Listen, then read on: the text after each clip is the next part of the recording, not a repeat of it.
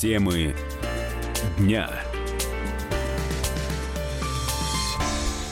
Комсомольская правда, прямой эфир. Антон Челышев у микрофона. Евгения Белякова приветствую в студии экономического обозревателя комсомолки. Женя, здравствуй. Да, добрый день. А, итак, сегодня Госдума собрала рабочую группу депутатов, которая приступила к обсуждению президентских инициатив по изменению пенсионного законодательства.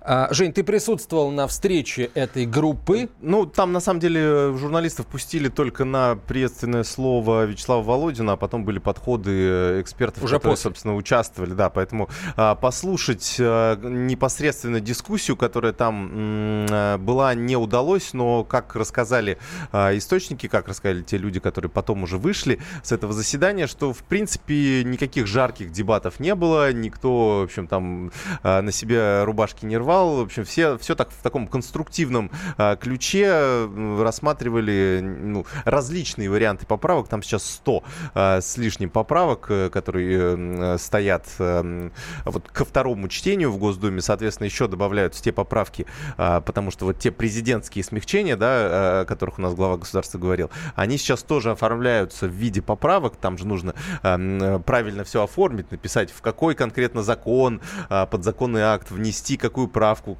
какую То есть я ам, правильно понимаю, строчку удалить и так далее. да. Работы, которые сейчас ведут депутаты Госдумы, это, по сути, ну, определенного рода бюрократия, в том смысле, чтобы э, внести вот эти поправки там, в соответствующие законопроекты и там пакетом или одним законопроектом внести их на рассмотрение Госдумы. Да, то есть у нас есть условно базовые, ну, некие, некие базовые вещи. То есть, э, например, больше всего э, копий сегодня было сломано вокруг того, как поддержать пожилых людей, людей предпенсионного возраста э, в том э, плане, как им либо находить работу, либо оставаться на своих рабочих местах. А, Для того, чтобы не было у работодателей э, возможности каким-то образом, э, ну, в общем, мешать этим людям работать э, или, например, ну, как-то вот, ну, дискриминировать, да, их по возрастному признаку.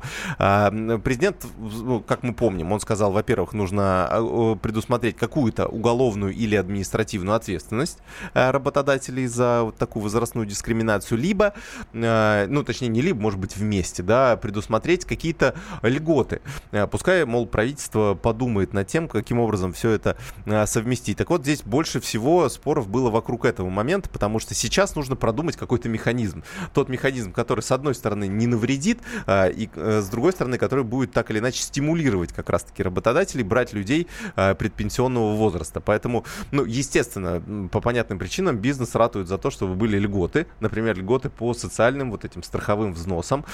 А, Обсуждается снижение этих страховых взносов либо а, на 2%, либо на 4%. Сейчас они платят, соответственно, 26% э, в виде страховых взносов. Ну, вот именно так. э, Ну, там, точнее, э, есть разные, да, понимаю, есть э, чисто в ПФР, например, в, э, в, Пенсионный фонд России, есть еще проценты, которые идут в обязательное медицинское страхование и в соцстрахование. Поэтому здесь, здесь пока еще обсуждается, откуда эти 2% отрезать, да, от пенсионных этих самых, э, либо от э, социал, может быть, социалку немножко подрезать. Ну, в проще говоря, сделать так, чтобы да. бизнесу было а, выгоднее Чтобы он держать на- у себя да, да, лицо грубо- предпенсионного возраста, грубо нежели говоря, да, он- те, он- кто помоложе. Э, э, бизнес э, сэкономит на этом от 2 до 4 процентов. То есть, грубо говоря, есть человек, э, которому 35 лет или 40 лет, и он получает э, зарплату, ну, допустим, не знаю, же, какую, да. 50 тысяч рублей, допустим, и э, человек тоже, который э, получает 50 тысяч рублей, но у него э, возраст предпенсионный. Так вот, на этом человеке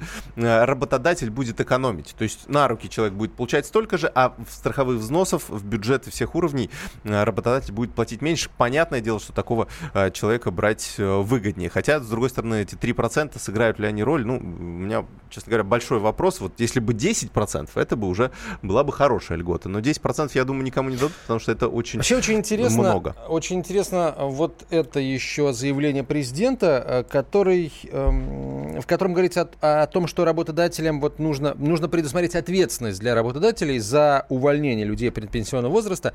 Здесь вот э, что говорили вокруг этой инициативы, потому что ну, если человек работает хорошо, да, Мгм. то его, какой смысл его увольнять вне зависимости от того, сколько ему лет, да? Вот. С другой стороны, наверное, ну,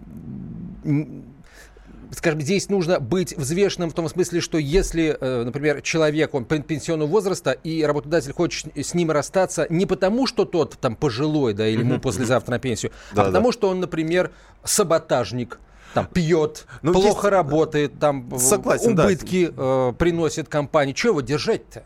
Есть тут очень сложный вопрос, потому что, с одной стороны, э, эксперты... Потому что баланс должен быть да, какой-то. Согласен, согласен. Я здесь абсолютно тоже за баланс. Я уже эту мысль высказывал, что действительно человек сейчас, а, допустим, до 65 лет поднимут, и человек, человеку исполняется 60 лет, всем коллективом они празднуют, значит, это событие, а на следующий день он просто не приходит на работу и говорит, а ты меня все равно не уволишь. Да. да. И, или для этого нужны какие-то такие веские основания. То есть вот как будет это, э, утрясаться, я не знаю, честно говоря, потому что э, эксперты, например, сравнивают, что есть в э, законодательстве у нас запрет увольнять беременных, да? А, Конечно, что ну да, нельзя, да, да и, и так далее, да. да. Но Норма. беременность она у нас все-таки скоротечна, то есть увольнять нельзя, ну да, и увольнять еще у нас нельзя, получается, ну если человек в декрете находится, но в любом случае выплаты там минимальные, и выплаты идут не от работодателя, выплаты идут из фонда от социального ну, да, страхования, да. да, поэтому здесь для работодателя никаких проблем нет. Потом он, конечно, возьмет, обязан взять этого работника же э, на ту же зарплату, на ту же должность, но это уже другой вопрос.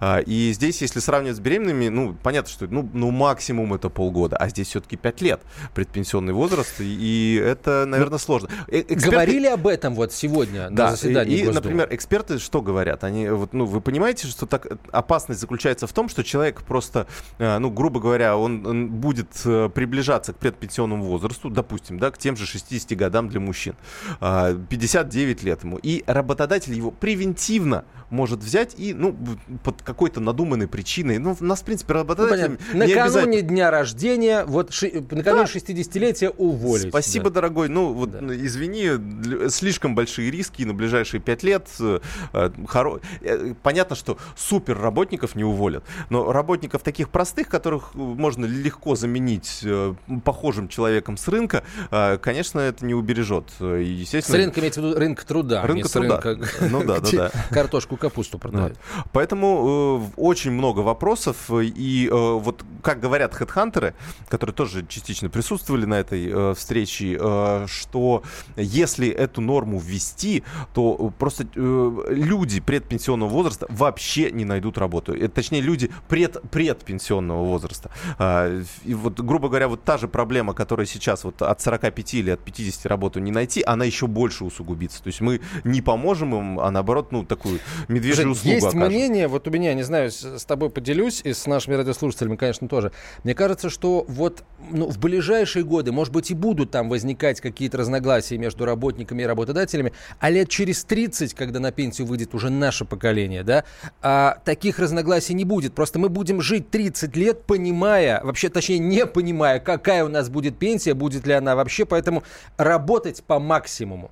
И э, работодатель, естественно, за эти 30 лет тоже привыкнет к тому, что возраст человека это э, не в какой-то степени он перестанет быть вот таким вот ухудшающим его качество как работника фактором. Не знаю. Но через 30 лет очень многое что может поменяться. Наши с тобой компетенции могут очень сильно устареть, да, обесцениться и так далее. А, придут вот эти люди, В том которые... числе компетенции по э, прогнозированию да, ситуации да, различных, которые, сейчас. Которые родились, не знаю, только сейчас и которые там на рынок труда выйдут через 20-25 лет, и вполне, может быть, они просто, э, ну, ну, работодателям уже будут нужны они, а не мы. Поэтому здесь, здесь так очень э, сложно оценить, что будет в будущем, поэтому важно принять, ну, такое некоторое сбалансированное решение, которое, ну, будет э, долгосрочным, да, а не, а не то сейчас мы вот дырочку закроем сейчас, вроде вот э, успокоим тех, кто находится в предпенсионном возрасте, решим вот эту локальную проблему сейчас, но это не решит нам проблем в будущем. То же самое, как вот как президент говорил, если мы э, пустим деньги там э, дивиденды госкомпаний на э, выплаты пенсии или что-то еще, да, продадим здание пенсионного фонда и так далее, это решит проблему. Но вот на какой-то определенный срок, на небольшой, нам нужно наоборот вот сделать какое-то стратегическое решение, и в том числе по рынку труда его тоже нужно выработать. Мы сейчас прервемся на небольшую рекламу, вернемся в студию через несколько минут. Присылайте свои соображения, если вы следите за новостями на эту тему. А вы, безусловно, следите, что-то нам подсказывает. 967 200 ровно 9702, WhatsApp, Viber. Темы дня. Главное аналитическое шоу страны. Михаил Юрьев, Михаил Леонтьев и я, Илья Савельев, поговорим о главных событиях в стране и в мире. Это «Глав тема» на радио «Комсомольская правда». Только здесь политические и бизнес-инсайты, прогнозы и аналитика. А самое главное, вы тоже участвуете. Слушайте и звоните в программу «Глав тема» каждый четверг с 8 вечера по московскому времени.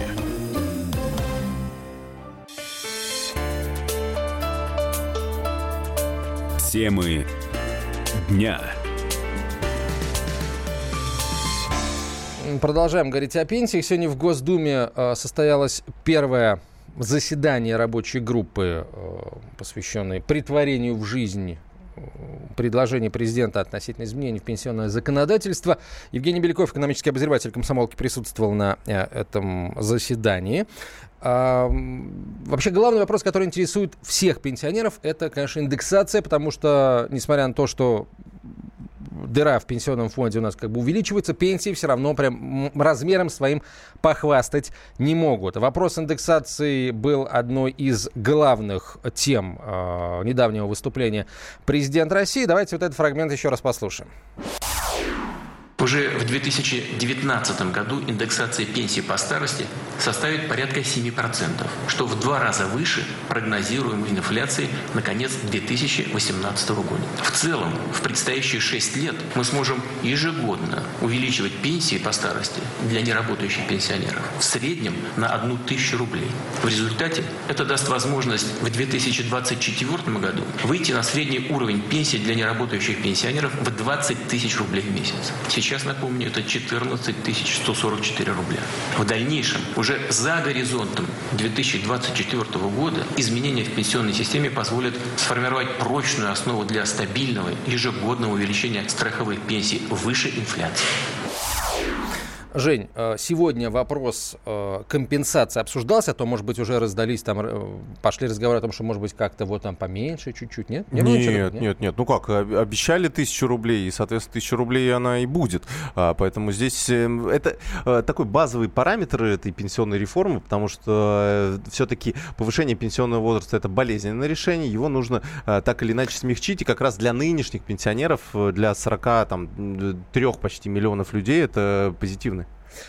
а, изменения. Как-то вообще об этой плюс тысячи рублей заговорили еще до этого выступления президента, да, да. и тогда многие задавали себе вопрос, а как долго вот это вот тысяча рублей в год будет прибавляться? Там, mm-hmm. в девятнадцатом году или, может быть, еще в двадцатом, двадцать Уже ответ как, есть, да. Кто ну, ответил? Ну, во-первых, ну вот э, если вот как раз президент сказал, что к 2024 году будет не 14 тысяч, а 20 тысяч, то есть у нас примерно по тысяче рублей каждый э, год будет добавляться к ежемесячной пенсии. То есть а будет, дальше? будет 14, 15, 16, а 17, 18, 19. Вот, сегодняшний, э, сегодня этот вопрос как раз обсуждала э, Татьяна Голикова, вице-премьер по социальным вопросам, и она сказала, что э, они сейчас, ну, так как президент дал это задание, действительно, потому что многие задают этот вопрос, нам же нужно понимать, да, каким образом это все будет отражаться на нашей пенсии. Раньше было понятно, индексировали только на инфляцию, ну и плюс, если была возможность, добавляли какие-то небольшие проценты за, ну, за то, что были дополнительные доходы у пенсионного фонда. Так вот, Голикова сегодня сказала, что сейчас правительство будет прорабатывать этот механизм, который вот тоже долгосрочно, ну, условный вечный такой закон, каким образом у нас будет увеличиваться пенсия. Условно, инфляция плюс 1%,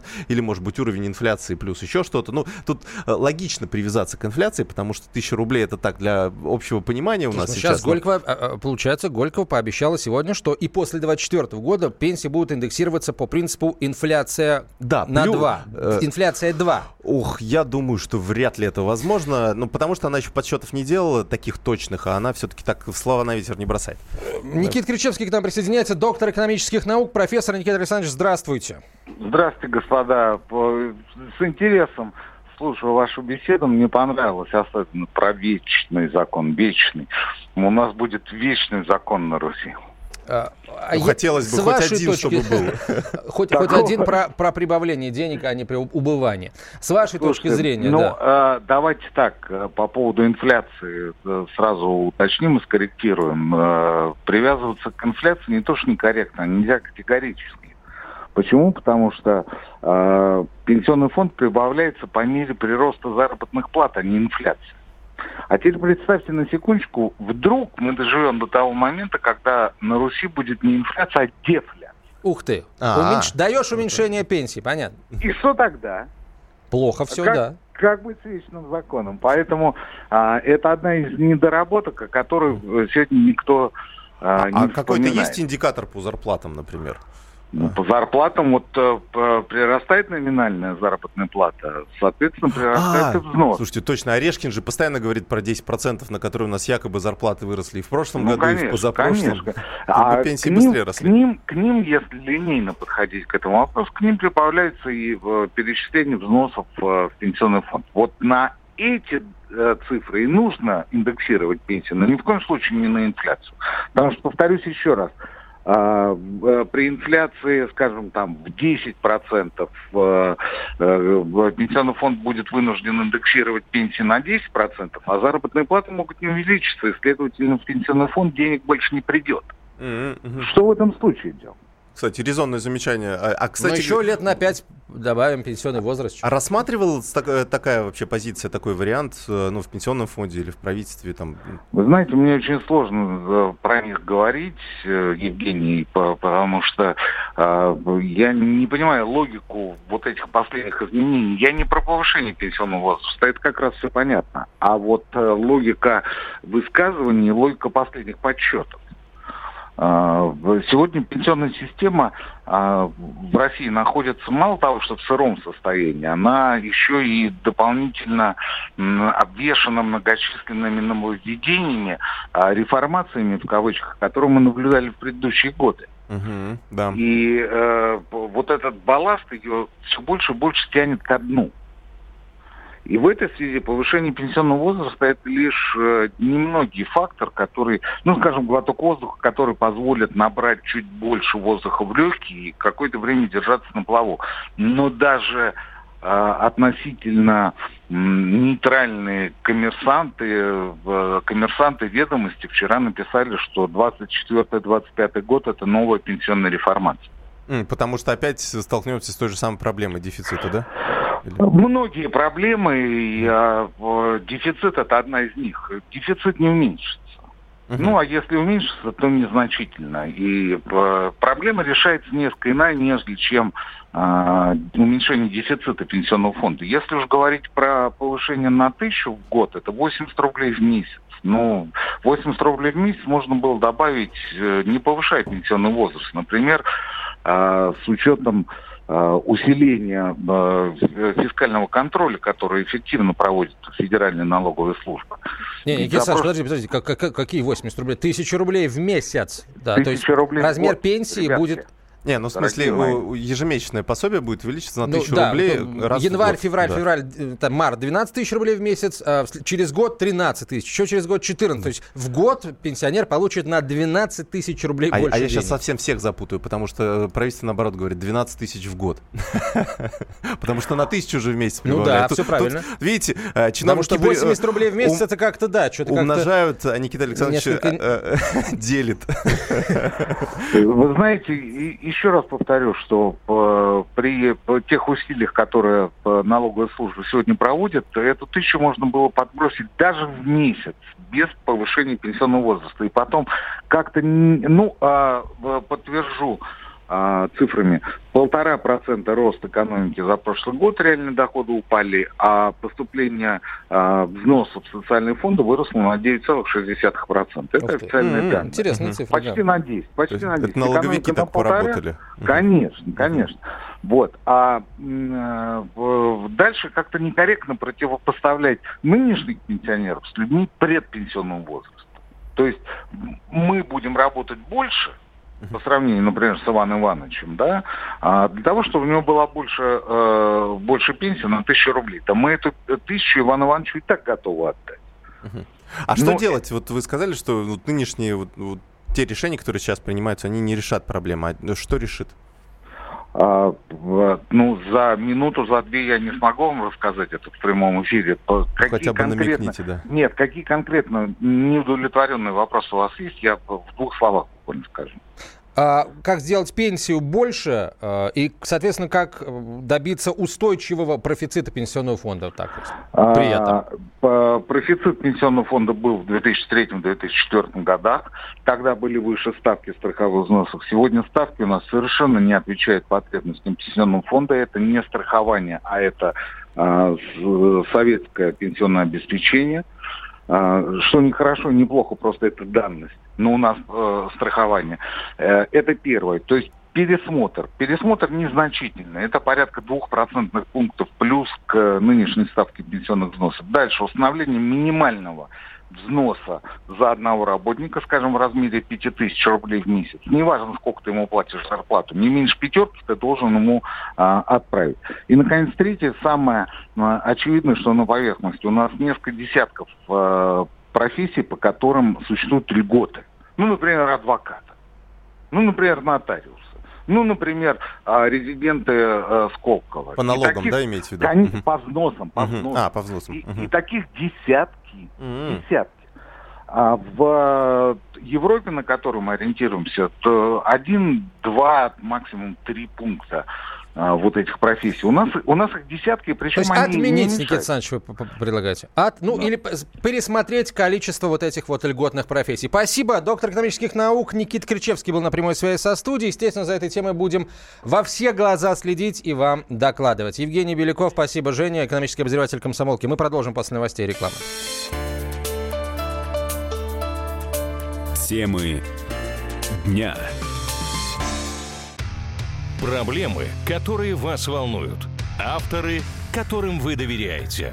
По сути дела, на радио «Комсомольская правда». Дмитрий Потапенко.